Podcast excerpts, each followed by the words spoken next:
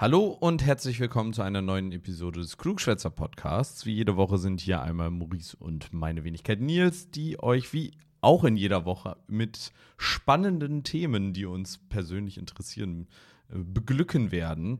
Die Themen sind meistens aus dem großen Bereich der Wissenschaft des Wissens oder irgendwelchen aktuellen Ereignissen. Und in dieser Woche hat Maurice uns wieder ein kleines knackiges Thema mitgebracht. Maurice, was hast du uns denn mitgebracht?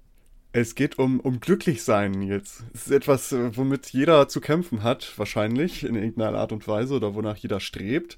Und es gibt ja, wie man es vielleicht kennt, diesen World Happiness Report. Ich weiß nicht, ob du davon schon mal gehört hast. Nee. Wo, ach so, äh, es ist im Grunde genommen so eine statistische Analyse von halt weltweiten Umfragedaten um so die glücklichsten Länder zu identifizieren.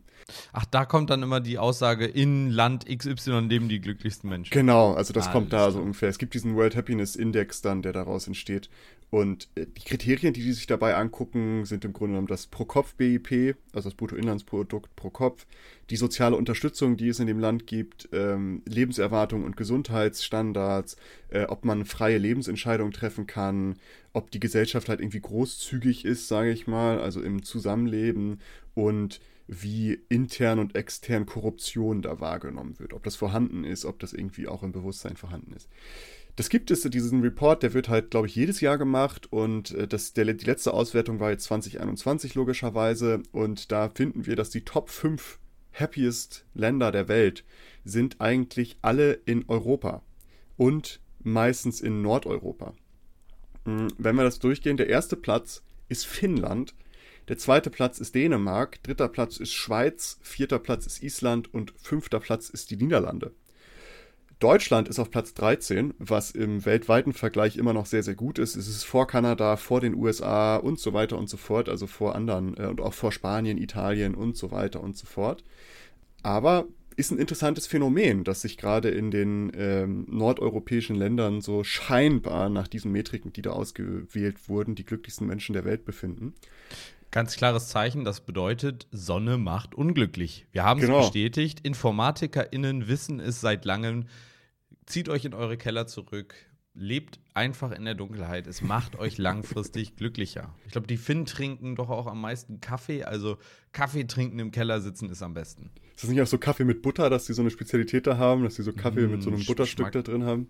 Schmackofatz, da, da, da kriege ich direkt Hunger, du. Und Durst. und beides. Aber das sind so die, die glücklichsten Länder der Welt scheinbar. Aber, und jetzt gibt es ein Phänomen. Und zwar das Phänomen des sozialen Drucks, glücklich zu sein. Es gibt scheinbar ein sozialer Druck, positive Emotionen zu erleben und negative zu vermeiden, unter dem einige Menschen gegebenenfalls leiden können. Und dieser Druck entsteht häufig durch Social Media zum Beispiel, wenn man sich durch die Timeline scrollt und man sieht so all diese glücklichen, ripped, verdammt gut aussehenden Menschen, die immer happy sind, aber auch durch sowas wie so Selbsthilfebücher, wo drin steht, hey, du musst es einfach nur machen und ne, Just do it. Just do it, zieh's durch. Ähm, oder auch durch Werbung, wo halt immer so das einseitig dargestellt wird. Und das im Grunde genommen, was dadurch passiert in den Menschen, die Menschen entwickeln eine Wahrnehmung dafür, welche Art von Emotionen in ihrer Umgebung wertgeschätzt werden. Ironischerweise trifft das besonders Menschen, die eh schon an Depressionen leiden oder die Depressionen mhm. durchmachen, denn die verspüren diesen sozialen Druck, glücklich zu sein, besonders. Besonders ja. doll. Und jetzt gibt es eine neue Studie zu diesem Phänomen aus dem Jahr, aus Februar 2022. Also die ist vor ein paar Tagen im Grunde genommen rausgekommen. Ganz heiß. Ganz heißes Eisen. Und die hat dieses Phänomen in vielen verschiedenen Ländern untersucht, um halt zu gucken, ob das etwas ist, was global existiert, dieser soziale Druck, glücklich zu sein. Und da haben sie 40 Länder, haben sie Umfragen gemacht mit insgesamt äh, 7.500 Menschen. Und der Inhalt dieser Umfragen war, wie ist das emotionale Wohlbefinden, wie zufrieden sind die mit ihrem Leben, äh, sind Stimmungsschwankungen vorhanden, und das sind so das, das grobe, das grobe Gerüst, was die da erfragt haben. Und das Ergebnis ist, wenn Menschen so diesen sozialen Druck wahrnehmen, glücklich zu sein, führt dies weltweit eigentlich zu negativen Auswirkungen auf die psychische Gesundheit. Denn es führt zu mehr Unzufriedenheit, mehr negative und weniger positive Emotionen und auch zu mehr Stress und Depression. Was die dann mit diesen Daten aber gemacht haben, und jetzt der Brückenschlag zum Anfang, diese Daten haben ebenso ermöglicht, eine Auswertung vorzunehmen, in welchen Ländern dieses Phänomen besonders stark ausgeprägt ist. Und dafür wurden die Daten aus dieser Studie mit den Daten von eben diesem World Happiness Report ähm, zu diesen 40 betrachteten Ländern, die die in dieser Studie betrachtet haben, die wurden dann jetzt hinzugezogen und abgeglichen. Und das Ergebnis war, diese Beziehung zwischen sozialem Druck glücklich zu sein und negativer psychischer Folgen war besonders in den Ländern stark, die beim World Happiness Report weit oben gerankt sind. In Dänemark zum Beispiel ist der soziale Druck, den einigen Menschen dort gegebenenfalls wahrnehmen, ein robustes Anzeichen für schlechtere mentale Gesundheit. Das bedeutet nicht, dass dass die Menschen in diesen Ländern, also dass der durchschnittliche Däne zum Beispiel nicht glücklich ist, sondern vielmehr, dass das Leben in glücklichen, sage ich mal in Anführungsstrichen, Ländern für Menschen, die generell schon mit Problemen zu kämpfen haben, zu noch schlechterem Wohlbefinden führen kann. Oh, krass. Also amplifiziert es also im Endeffekt die glücklich, das, das Glücklichsein, das natürliche Glücklichsein der anderen amplifiziert das Leiden der Unglücklichen. Habe ich das richtig verstanden? In, äh, wenn du dafür empfänglich bist, natürlich. Ne? Genau. Das ist natürlich nicht, nicht grundsätzlich, wenn du irgendwie an Depressionen oder irgendwelchen anderen psychischen Belastungen leidest, dass du dann diesen Druck verspürst. Aber es ist ein sehr robustes Anzeichen in diesen Ländern, dass das eben bei diesen Menschen zu noch schlechterer psychischer Gesundheit führt. Und warum ist das so, haben die sich gefragt. Und die sagen in ihrer, in ihrer Argumentation, in solchen Ländern sind also die Anzeichen für ein glückliches, sage ich mal in Anführungsstrichen, Leben sind in glücklicheren, in Anführungsstrichen, Ländern weiter verbreitet. Also man sieht vielleicht mehr entspanntere Menschen, die viele soziale Kontakte haben, die spaßige Aktivitäten machen, weil sie eben Zeit dafür haben, ökonomische Sicherheit, die haben Geld dafür und so weiter und so fort. Und glücklich sein kann also gerade in solchen Ländern wie zum Beispiel Finnland, Dänemark, die 1 und 2 im World Happiness Report 2021 belegt haben, schnell als Norm angesehen werden. Weil das sind eben die glücklichen Menschen.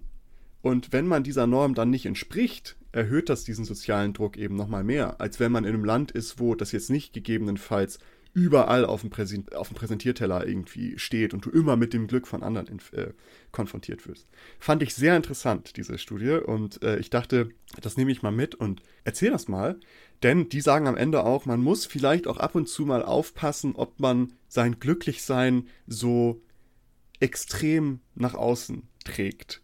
Und was dann natürlich gerade im Hinblick auf Social Media und ähnliches äh, gegebenenfalls ein interessanter Input ist. Also das soll jetzt nicht bedeuten, man soll sein Glück verbergen, aber es gibt auch noch, noch diese Überinszenierung, die vielleicht dazu führt, dass dieser soziale Druck bei Menschen, die weniger glücklich sind, ja, negative psychische Auswirkungen haben kann. Toxic Positivity nennt man diese, das doch schon fast. Also dieses zwanghafte ähm, dauerhaft ist alles super, alles toll, wir reden nur über gute Sachen und ey, ganz ehrlich, deine Negativität, die geht mir total auf den Sack. Kannst du mal bitte ein bisschen positiver in, mein, in meiner Anwesenheit sein? Also dieser zwanghafte Drang, alles immer ins Positive zu ziehen. Ich mhm. finde, die, die amerikanische Gesellschaft ist dafür immer ein sehr, finde ich, sehr passendes Beispiel. Da wird ja auch, also es ist natürlich nur so ein Stereotyp, ist wahrscheinlich nicht bei jedem Menschen dort so, aber man sagt ja doch häufig, dass in Amerika auch immer sehr viel alles weggelächelt werden. Probleme werden weggelächelt, man zeigt sich auch immer in einer sehr positiven Sichtweise. Man stellt sich immer sehr positiv dar und spricht halt nicht so sehr über, über ja, sag ich mal, negative Aspekte. Während man vielleicht dann, ich weiß nicht, in Finnland oder so, wenn ich jetzt Stereotype über Finnland nachdenke, würde ich sagen, dass da auch viele grummelige Menschen sind. Vielleicht ist das aber auch so ein Punkt, so zu sagen, ey, zu akzeptieren, dass jemand auch mal grummelig ist und einfach nicht so gute Laune hat, ist vielleicht dort etwas akzeptierter und dementsprechend vielleicht dann ist der Druck nicht so häufig vorhanden. Ja, wobei das ist, ist ja gerade in den Ländern ist es ja dieser, dieser Druck, den Menschen dann verspüren. Der ist jetzt nicht explizit ausgeübt, aber die verspüren es dann, weil eben dann so dieses Glück überall, das Glücklichsein überall so präsent ist. Ja, aber du, du meintest doch, dass die, also dass das schlimmere Auswirkungen hat, aber du hattest jetzt doch nicht darüber gesagt, dass es mehr Menschen sind, die diesen Druck, dieses Druck Ach so, ja, oder? ja, genau. Also die, die, dieses, die Beziehung zwischen mentalen Problem und diesem sozialen Druck ist da genau. sehr robust in ja. den Ländern. Nicht, genau, also da, das stimmt. Achtung, nicht qualifizierter Einwand. Äh, Island war auf Platz 1, oder? Nee, Finnland war auf Platz ah. 1. Island ist auf Platz 4 auf Platz 4, aber trotzdem in der Top 5. Also Sex mit der Cousine oder dem Cousin könnte anscheinend auch die, die, das, die, das Glück fördern. Ähm, Wenn der Stammbaum ein Kreis ist, ist man auch happy. oder auch anders formuliert, eine, eine enge Verbindung zur Familie, ein, eine große Familie zu haben, könnte auch helfen.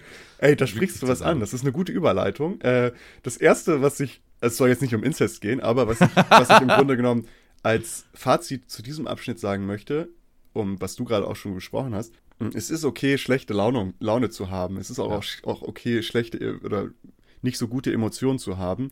Und man kann sich auch Hilfe suchen, sodass man vielleicht als, als Fazit. Maurice hat die Depression geheilt. Man darf Genau, ich- sich alle- Hilfe suchen. Alle sind jetzt geheilt. Nee, aber es ist ja manchmal schön zu hören, man darf sich auch mal schlecht fühlen. Definitiv. Aber was macht denn eigentlich glücklich?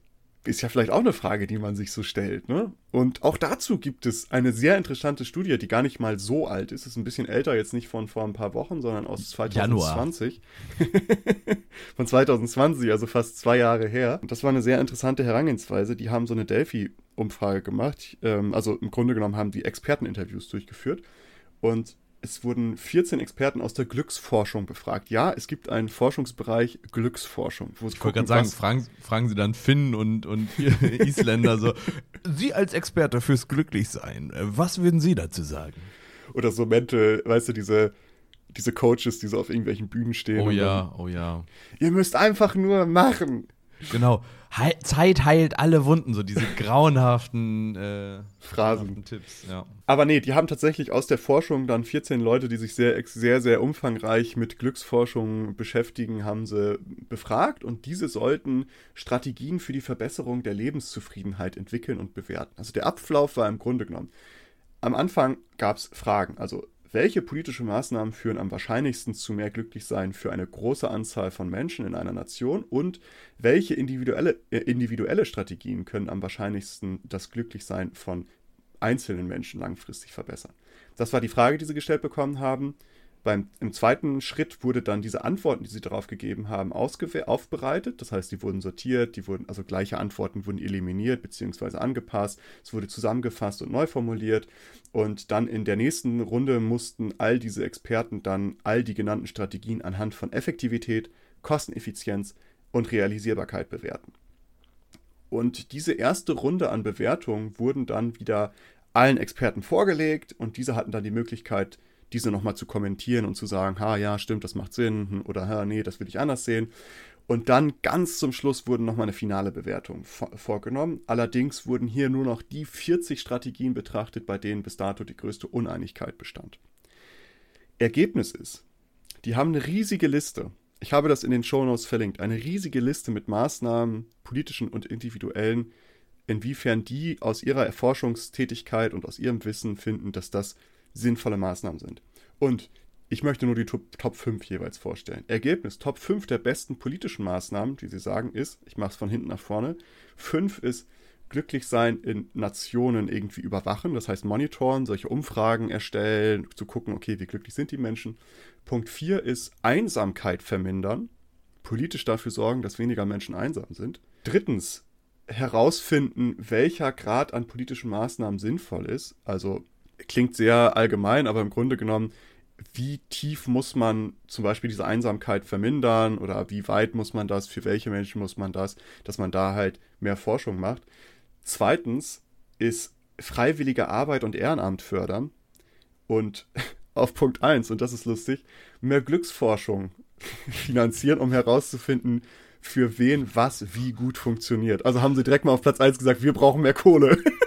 Smarter Move. Smarter Move. Wir, ja, oder auf der anderen Seite, wir wissen eigentlich noch nicht so genau, was, was jetzt der wirkliche Grund ist. Wir brauchen da noch mehr Forschung. Aber das ist ja immer der Standard, die Standardaussage, die man am Ende sagt, so, das muss noch weiter erforscht werden. Und Ja, das ja, haben klar. wahrscheinlich alle 14 gleichzeitig gesagt. Wahrscheinlich. Äh, Es ist ja so ein, so ein Pavlov-Reflex, den man, glaube ich, antrainiert bekommt. Wenn man irgendwo was schreibt als, als Forscher oder so, muss man sagen, das muss aber noch weiter untersucht Ja, werden. voll.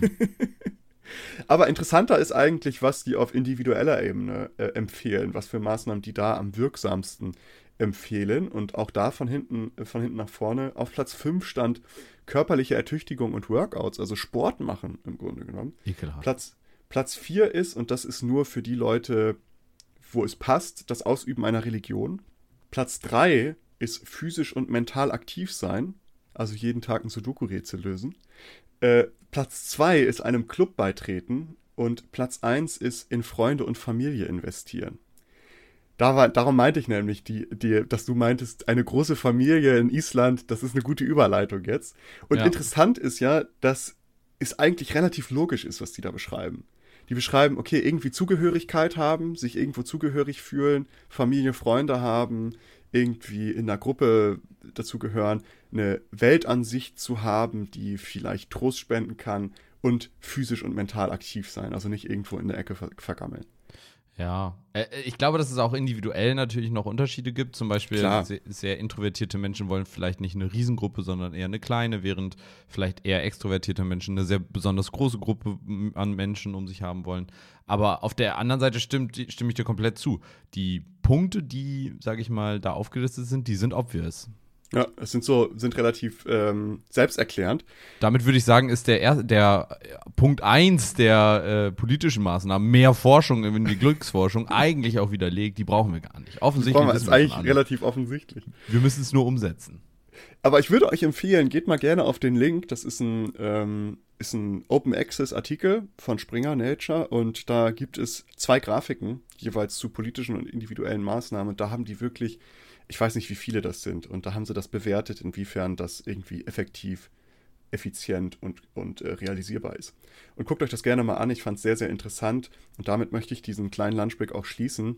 Ich bin nämlich über diese dunkle Seite der glücklichen Länder, nenne ich das mal, gestolpert und fand das sehr interessant und dachte mir, hey, aber am Ende müssen wir doch irgendwie zu was Positivem hin und vielleicht gucken wir dann, was macht denn glücklich. Also liebe Menschen, investiert mehr Zeit in Freunde und Familie, gehört, gehört irgendwo dazu und aktiv und mental und physisch aktiv sein. Das sind die Möglichkeiten, um richtig happy zu werden.